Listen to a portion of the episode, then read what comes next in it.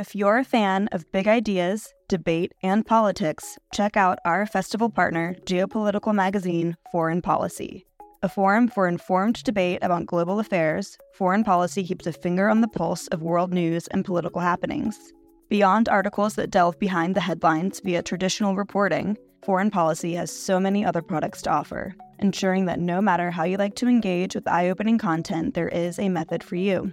Check out their free offerings like Foreign Policy Live, their forum for live journalism, newsletters, and podcasts. And with a subscription, unlock in depth features and quarterly magazines, including their recently dropped spring edition all about India.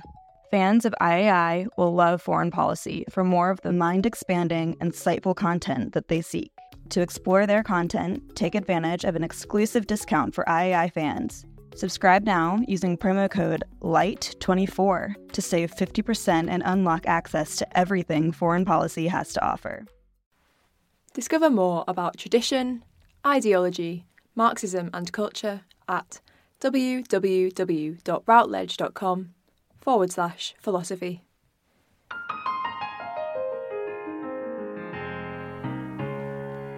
The modern world teaches us to prize innovation above almost all else. But does this overlook the importance of our past?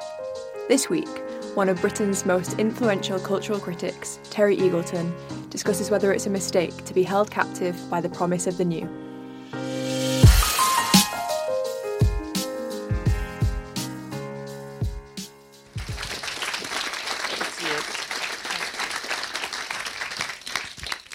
A well known modern figure once remarked that those of our kind have always lived in tradition. Who was it? Duke of Edinburgh? Black Rod? An 87 year old member of a Scottish golf club? No, it was Leon Trotsky, in fact, in his book Literature and Revolution. Isn't that a surprise? Not all traditions, in other words, are conservative those leftists who are contemptuous of tradition in a knee jerk kind of way simply succeed in surrendering a vital resource to their adversaries. The fact is, surely, that any society which only has its contemporary experience to live by is poor indeed. And that surely is becoming increasingly the case in our own time where the past has been reduced to spectacle, packaged heritage, consumable commodity, or recyclable style. I happen to live not far from the Giant's Causeway in Ireland, and nowadays you can enjoy something called the Giant's Causeway Experience, I just feel so sorry for all those millions of tourists who visited the Giant's Causeway but never had the experience. You know, my favourite remark, incidentally, about going to the Giant's Causeway was made by Samuel Johnson, one of my favourite authors, who, when asked, "Is the Giant's Causeway worth seeing?" he said, "Worth seeing, sir, not worth going to see." I mean, some traditions are life yielding, some are stifling, even lethal and some are both at the same time. It's well known, for example, that Karl Marx is a stern critic of capitalism, but it's much less well known, isn't it, that he's also a fervent admirer of it. In fact, the Communist Manifesto, the single most influential document of 19th century Europe, is embarrassingly effusive in its praise for the middle classes, the single most revolutionary force in history, Marx says to whom we owe liberalism, feminism, civil rights, enormous prosperity, in contrast to what went before. Modern democracy, a magnificent culture, as well as small children working for 14 hours a day in cotton mills, imperialist war, genocide, starvation, and so on. The point being, not just that some traditions are life giving and some are throttling and stifling, but I say some for Marx, both is true at the same time, inseparably, of the history that we inherit. So that the only true answer for Marx to the question, is capitalism good or bad, is an unequivocal yes. Until very recently, the vast majority of men and women who have inhabited the planet have lived in tradition. What they did, roughly speaking, was what their ancestors did. And the idea of the new, that they could have done something entirely different or should have done, would no doubt have struck them as pointless or even silly. That's not, needless to say, a situation to be unequivocally commended. If we did what our ancestors do, then we'd still be presumably treating people as they did St. George, who met his end by being seated astride a sharp blade with weights tied to his legs, roasted over a fire, crushed on a spiked wheel, had sixty nails hammered into his head, and was then sawn in half. To crown his indignities, he was later made patron of the Boy Scouts Association. Modernity is, among other darker things, surely, an exhilarating emancipation from all of that. I mean, not even the CIA saw people in half, you know. I suppose what with modern torture techniques, you don't, they don't really need to. All the same, there's surely much to be said for the notion of tradition, however benighted it may be in certain respects. I mean, how could some idea, some solitary intellectual dreams up at three o'clock in the morning rival the collective wisdom, the practically gained wisdom of humankind? What millions upon millions of men and women have found it both possible and necessary to believe over the centuries. That's not to say, of course, that what they believe is always true, just that there's almost certain to be something in it, if not perhaps quite what they think it is. The idea of authority isn't very fashionable these days. Postmodernists always think of power and authority as intrinsically negative, whereas power for me is a supremely positive word. I can't get enough of it, you know? the authority of experience, for example, the distilled authority of collective experience, distilled from the practices of the past. In fact, for good or bad, the past is largely what we're made of. We're constituted, would you believe it, out of something that doesn't even exist, because the past exists no more than the future does. The good news, then, is that we always have more than our own fragile resources to live off the bad news is that if we have to get out from under the oppressive burden of the past from time to time, we can do so only by means of the few poor, compromised, contaminated instruments that the past itself has handed us. On the whole, modernity believes in negating the past rather than in conforming to it. One might even claim that it has a kind of Oedipal relationship to its ancestry, dependent upon it, of course, yet in denial about the fact. In Freud's so called family romance, the small child fantasizes that its mother and father aren't really its parents at all, but it's the offspring of some much posher, grander, sexier kind of parentage altogether. But you can press that a stage further, of course, and hold the unconscious conviction that you're self authoring, self generated, sprung from your own head, and thus entirely autonomous and self determining. A belief that's the, perhaps the key fantasy of middle class individualism. You're sprung spontaneously from your own loins, you keep renewing that process. The denial of dependency, which I suppose is you might say, part of the fundamental human condition, must involve a denial of parentage and therefore of the past. Instead, you and history are reborn at every moment. And in that sense, the new that so many people rave about is actually, psychoanalytically speaking, a form of repression. I mean, whatever the car manufacturers want us to believe. It's for those who can't acknowledge that they weren't self born the Donald Trumps of this world, in fact.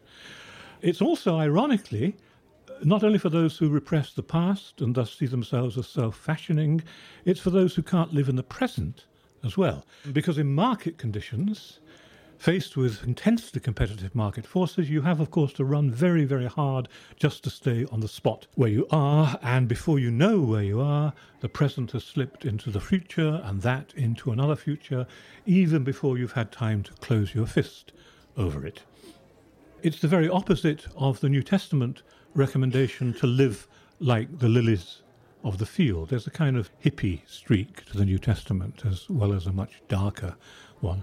And therefore, one of the deepest condemnations that, of contemporary capitalist civilization, I suppose one can make, is not only that it commodifies the past, but that it hollows out the present as well. We've lost the future, as it were, as well as losing the past.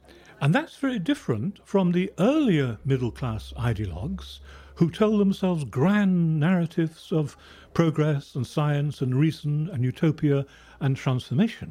The earlier history of the same mode of production is ideologically extremely different, but that's all gone.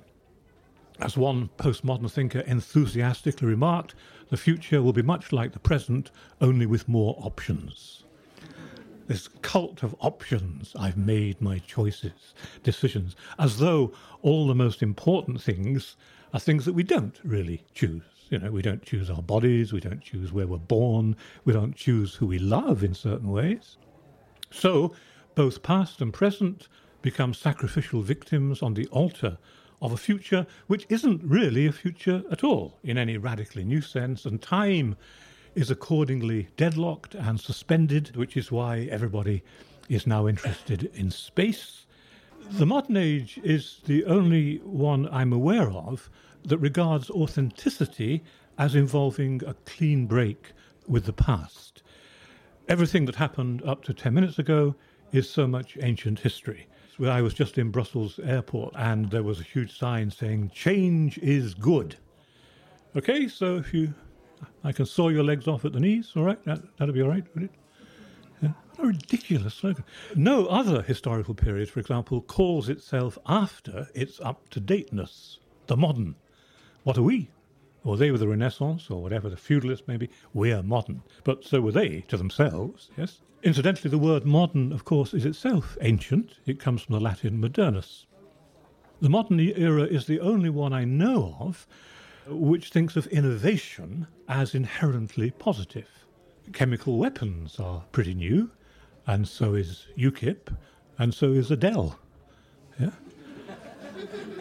no era has made such a fetish of originality as the modern era. Well, the modern era in a fairly extended sense because it really begins with Romanticism, the fetishism of origins. Yet, claims to originality are always very perilous to make. You know, if a speaker points out that the paperclip was invented by a Norwegian around 1900, which I think is the case, somebody at the back of the hall will always stand up to say that one's just been discovered in an Etruscan tomb.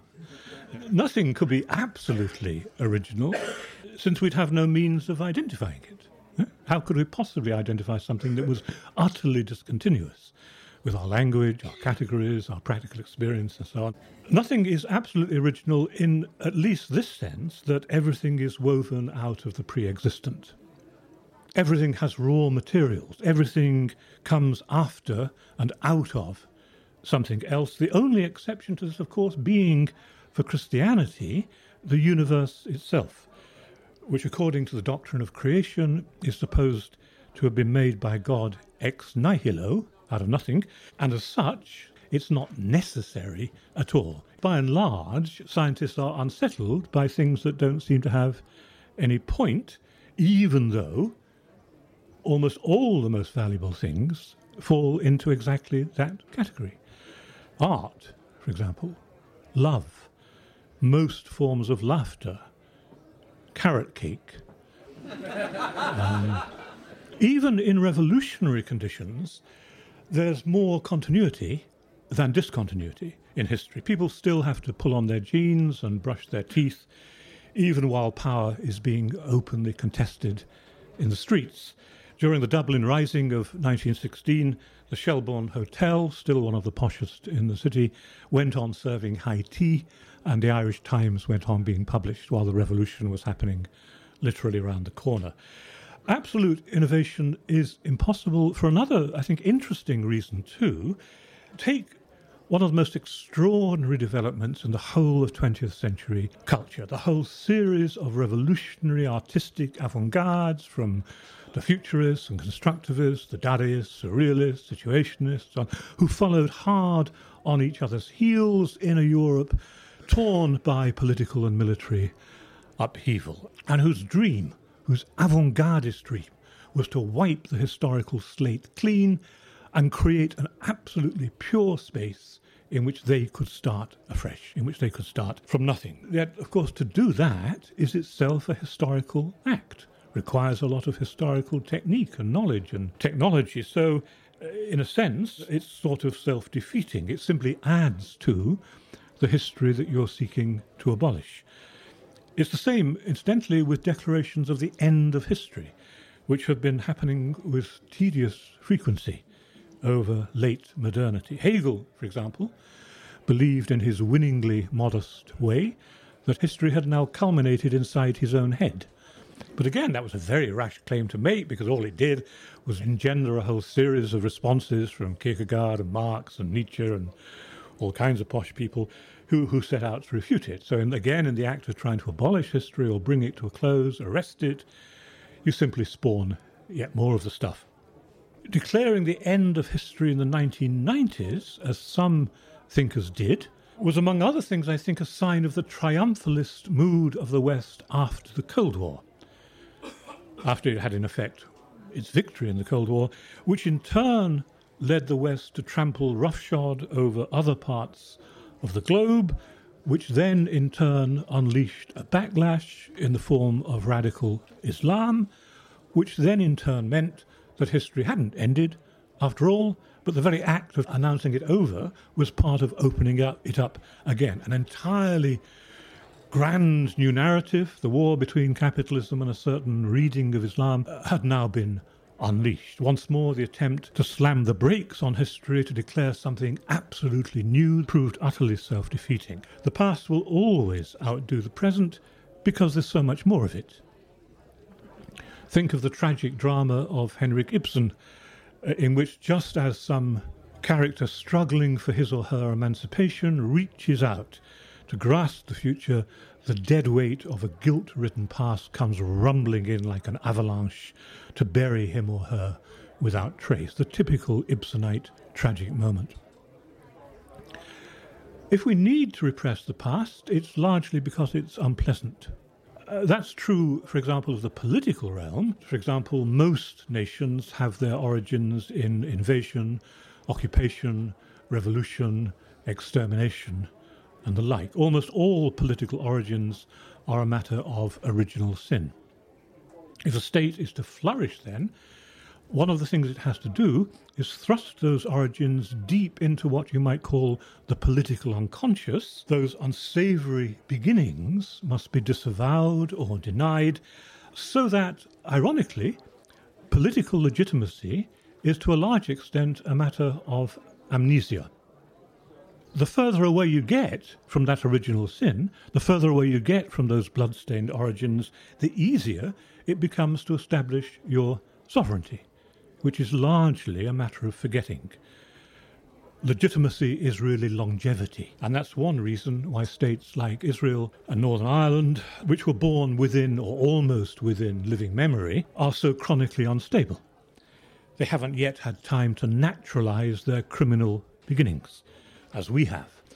A whole host of thinkers, extraordinary number of thinkers, from Pascal to David Hume to Edmund Burke to de Maistre, urges not to inquire too deeply into the origins of the state, which in Freudian parlance is really akin to the primal scene, you know, uncovering the shame of the parents. Power survives by what Nietzsche calls active forgetting, by denial of the past in the name of the new. But nothing, in a sense, is more drearily familiar than the new.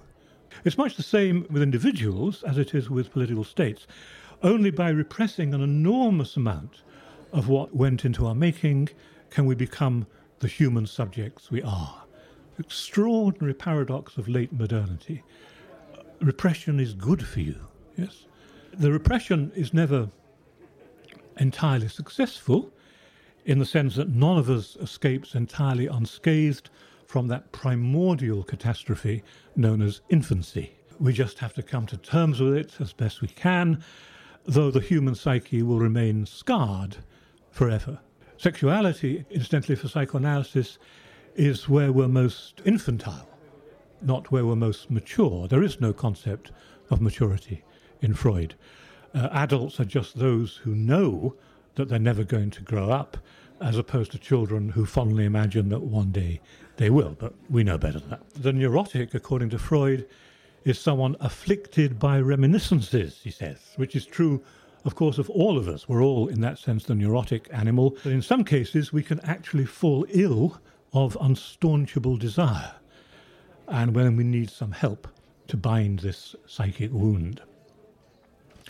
Psychoanalytically speaking, that help consists mostly in remembrance, uh, which is a painful process. We must stare the Gorgon's head of the past full in the eyes if we're to have the chance of a decent future. We must turn backwards in order to look forwards, which is the reverse of the triumphalistic doctrines of progress and so on. We have, in, in the end, to accept the past. We can't do anything else. We can't change it, as we have to accept death, which isn't to say welcome it or think it's a great thing, just to accept it.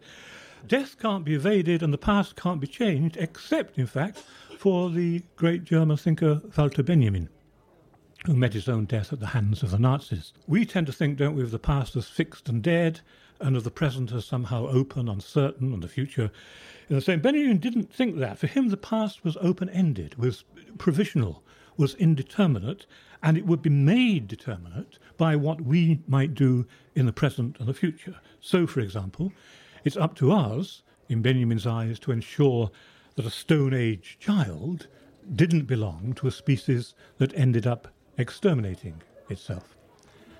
Because that would be part of the truth of that child, even if it can't, of course, know that.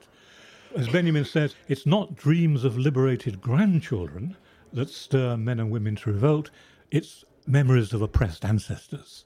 It is the past for him which, read in a certain way, is revolutionary. And as his colleague Theodor Adorno remarked, with Freud in mind in particular, I think, those thinkers who seek to give us the sober, unvarnished truth are much more service to humanity than the wide eyed utopianists. Let me just end, and I really will end here, by saying this. Benjamin there is in a great tradition of Hebraic prophecy. The prophet is not somebody who tries to read the future. The prophet is not a clairvoyant. The prophet is just somebody who warns you that unless you change your ways, there ain't going to be a future, or at least it's going to be highly unpleasant. He or she reads the times, not the tea leaves. I'll just end with one sentence. So it is that Benjamin's famous angel of history faces not forwards into the future, but backwards, gazing with horror on the mounting pile of garbage that some people like to call human history, and being blown backwards into the future as he does so by the wind's release from paradise, which had become caught up in his wings. Thank you very much.